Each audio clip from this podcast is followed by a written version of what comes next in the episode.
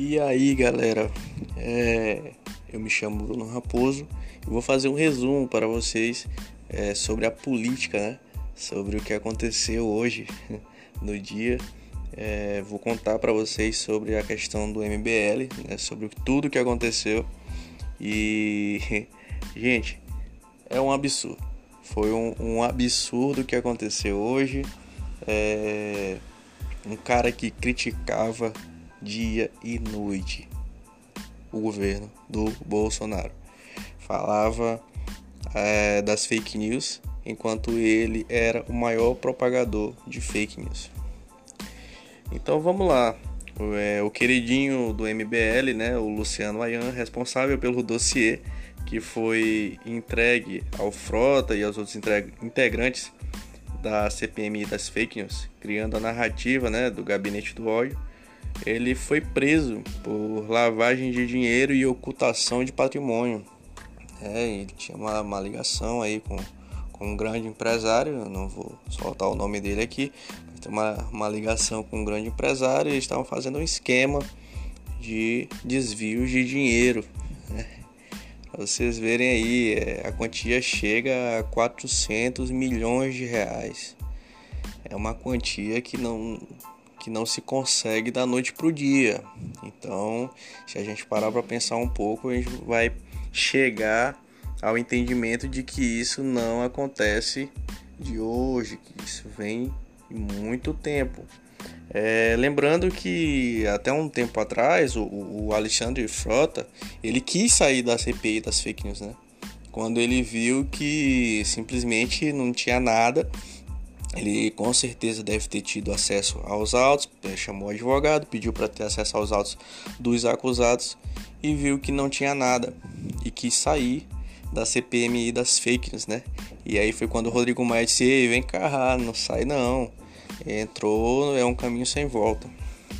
Então a gente está acompanhando aí todo o desespero, né? Inclusive o Alexandre Frota disse que tinha deixado, tinha saído, né? Mas tinha deixado é, tudo nas mãos de, de quem ficaria cuidando da CPMI das fake news. Então, o que aconteceu hoje e o que já vem acontecendo de um tempo para cá já é um motivo suficiente para derrubar essa CPI. E nós acompanhamos aí absurdos, né? O Alan do Terça Livre tendo sua casa invadida, o Oswaldo, o Oswaldo Eustáquio sendo preso, né? O Oswaldo Eustáquio que é um jornalista, ele não é um blogueiro, ele é um jornalista, né? Nós vemos aí a, a Sarah Winter, né? Que eu particularmente não concordo com as, algumas atitudes da Sarah Winter, mas é, eu não concordo com a prisão dela, pois abre, né? Abre espaço para outras prisões, que foi o caso do do Eustáquio. E o que mais me admirou na, na prisão do Eustáquio é que a maioria dos jornalistas se calaram, né? Como estão calados né, em relação a essa prisão, não saíram em defesa do, do, do Oswaldo Eustáquio. E quando, quando ele saiu da, da, da, cadeia também não, não falaram nada, né? Nem que ele é culpado e nem que ele é inocente. Então é muito estranho, me causa estranheza. E todos eles chamando ele de, de, de blogueiro, né? Repetindo essa narrativa para ver se a, a mentira contada né, várias vezes se tornava uma verdade absoluta. E é isso. É, hoje nós vimos que o acusador né, se tornou o acusado. É, é, uma, é uma estratégia antiga, né? Marxista, leninista, né? Acuse-os do que você é. Né? E é isso que vem acontecendo com, com o passar do tempo. É, essas acusações, né? Da, da, da, parte, por exemplo, vamos falar aqui do MBL, né? do Luciano Ayan, ele vinha acusando né?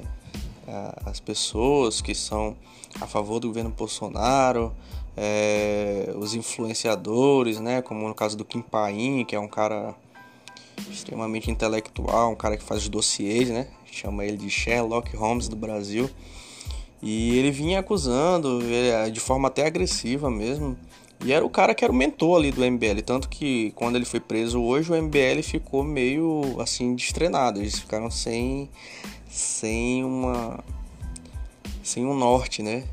Não sabiam o que fazer. O Kim Kataguri falava uma coisa, aí vinha outro integrante falava outra, e todos eles, a única coisa que eles falavam assim de comum, de comum né? Era que o Luciano Ayan não era ligado ao MBL, o que não faz sentido nenhum, já que houve buscas né, na sede do MBL, inclusive. E isso é um esquema muito grande. Né? É, hoje à noite nós tivemos, tivemos, tivemos uma live aí, né? Eu assisti, vi uma live, vi um pedaço de uma live onde o, o mendigo do MBL, né? Quem acompanha vai saber do que eu tô falando ele simplesmente escrachou o Paulo Guedes e disse que o Paulo Guedes pediu pinico para ele, uma coisa totalmente totalmente desnecessária, um, um, um verdadeiro discurso de quem está altamente desesperado, né? Que, que simplesmente não, não, não sabe o que fazer e disse que o Paulo Guedes é, conversou e procurou ele, enfim é o mendigo do MBL. Quem acompanha vai saber do que eu tô falando. Eu vou tentar colocar um trecho, é, espero que vocês consigam escutar. Vou tentar colocar um trecho aqui do que ele fala para vocês terem a, a noção do, do, absurdo que é. E aí depois é, vocês dão esse feedback ou então reflitam, enfim. É, vou botar aqui para vocês um, um, um trecho e aí vocês me falam o que vocês acharam, beleza? Eu. Paulo Guedes, que foi para você que eu mandei essa mensagem, você que foi pedir pinico e fica dando uma de amiguinho comigo, né? O seu governo me xinga, você não deve contar pro seu governo que você vem falar comigo, né? Paulo Guedes, seu pedidor de pinico, seu bosta, seu mentiroso, seu vagabundo, seu passador de pano pra filho da puta corrupto que faz rachadinha. Paulo Guedes, nós vamos destruir e derrubar o seu governo corrupto e você vai cair junto, você vai voltar pra vala, pra lata de lixo da história. Eu não vou falar que é o Renan Santos do MBL que tá falando isso, tá? Tem inveja do pessoal do Plano Real. Não vou falar o nome dele. De tem inveja do Meirelles, que no governo Temer, com 3% de aprovação, fez muito mais do que você, só sabe dar palestrinha. Senhor Paulo Guedes, você é um merda. Um merda. Um merda. Nem você, nem os criminosos do Bolsonaro, nem essa família de derrotados, de perdedores, de homens que nunca fizeram nada, só viviam de mamar. Vocês vão se foder, tá? vão cair, vão, vocês vão cair.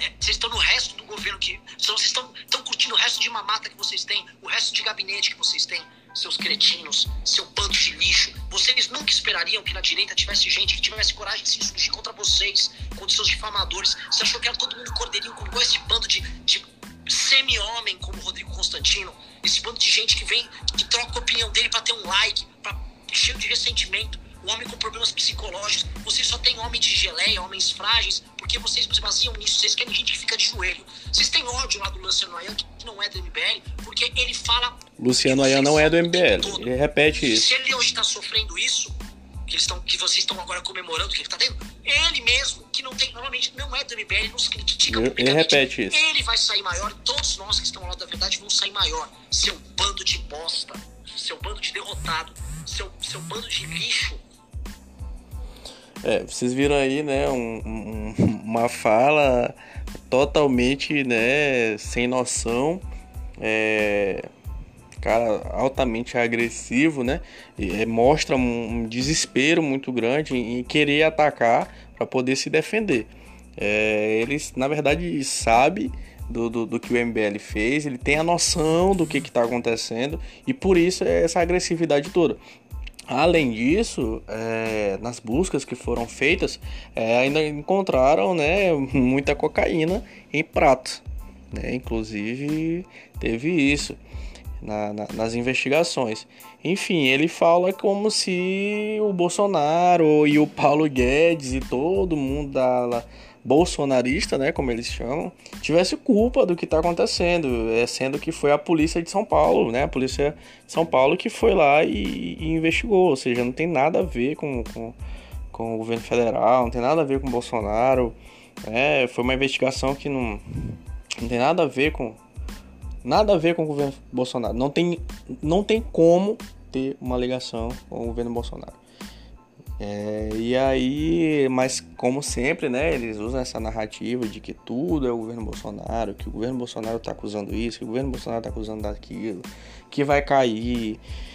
E aí esperneiam, esperneiam, esperneiam.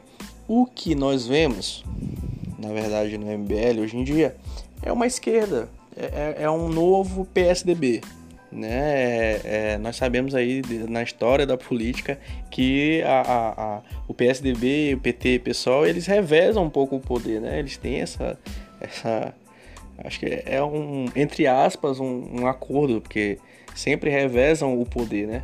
Uma, uma era de PT, depois uma era PSDB, depois vamos vamos misturar as coisas aqui, vamos botar uma parte de um, uma parte de outro e sempre fica isso.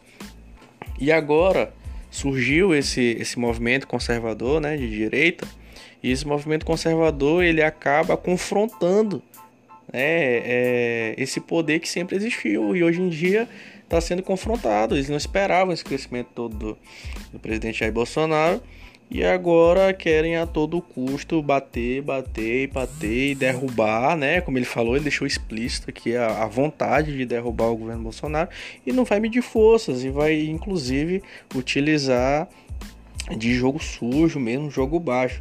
Só que nós trabalhamos do lado da verdade, né? Eu particularmente sou um conservador, é, sou de direita e eu estou sendo bem claro com vocês em relação ao cenário, né? O cenário como um todo. E, e, nós trabalhamos com a verdade, nós estamos trabalhando com a verdade o tempo inteiro. Então é por isso que está acontecendo essas coisas. Né? Por isso que a, a casa está caindo, a casa de muita gente é, que confronta o governo, que está querendo bater ou derrubar o governo, está caindo. Porque eles estão acusando o governo de, de práticas que eles, mesmo, eles mesmos cometem. Então a gente tem que estar tá atento porque toda vez que o MBL, por exemplo, né, nós estamos falando do MBL, toda vez que o MBL se levanta para acusar o governo de alguma coisa, nós temos que ficar bem atentos porque isso é um, um grande sinal de que eles estão cometendo o que estão acusando. Do que estão acusando. A, a estratégia não muda, né? A estratégia não muda, a gente vê que se repete. A gente vê que se repete. Eles acusam de fake news, são os maiores propagadores de fake news. Eles acusam de corrupção, estão cometendo corrupção. Ah, mas não, o Luciano Ayan não, não tem ligação com o MBL. Ah, que isso, gente. Olha, olha o Papai Noel. Papai Noel existe. Pelo amor de Deus. Então a gente não pode cair nessa, nesse conto, né?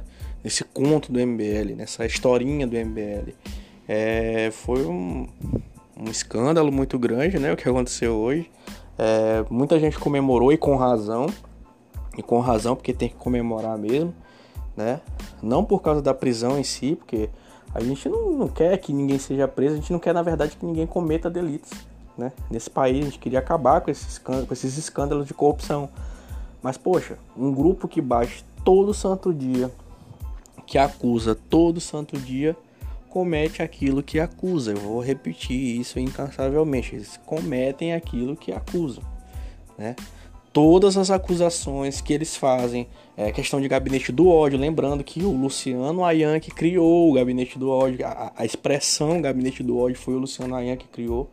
Então toda essa narrativa construída, é, todas essas acusações, né, são, é, vocês podem perceber que toda vez que eles fazem algum tipo de acusação, na verdade eles estão cometendo, né, praticando aquilo que acusam, né, a questão do gabinete do ódio. Nós vemos agora aqui o ódio. Né? Imagina se o Bolsonaro falasse isso. Nós vamos destruir o MBL, tá ok? Nós vamos destruir o MBL. Ah, ia chamar ele de tudo quanto era nome já ia botar entre os trend, trend tops do, do, do Twitter e por aí vai. Imagina se o Bolsonaro abre a boca para falar, né, o que o, o, o Renan Santos, né, falou aqui no áudio que eu coloquei para vocês. Imagina se fosse o Bolsonaro falando isso. Nós não vamos cansar enquanto não destruir o MBL. Ele seria bombardeado o dia inteiro, inclusive a grande mídia, né? Com certeza iria propagar isso aí. É, nós vemos aí, por exemplo, a CNN, a Globo, né, sempre batendo, batendo, batendo, batendo, batendo. E quando acontece escândalos, né, como esse, é, que é, é, contra o, que são contra o governo Bolsonaro, eles simplesmente jogam ali uma matériazinha, pronto, morreu, ou então às vezes nem jogam, não falam nada, silêncio total, né? E aí fica por isso mesmo. E nós estamos vendo isso todo santo dia. Todo santo dia nós vemos isso acontecendo.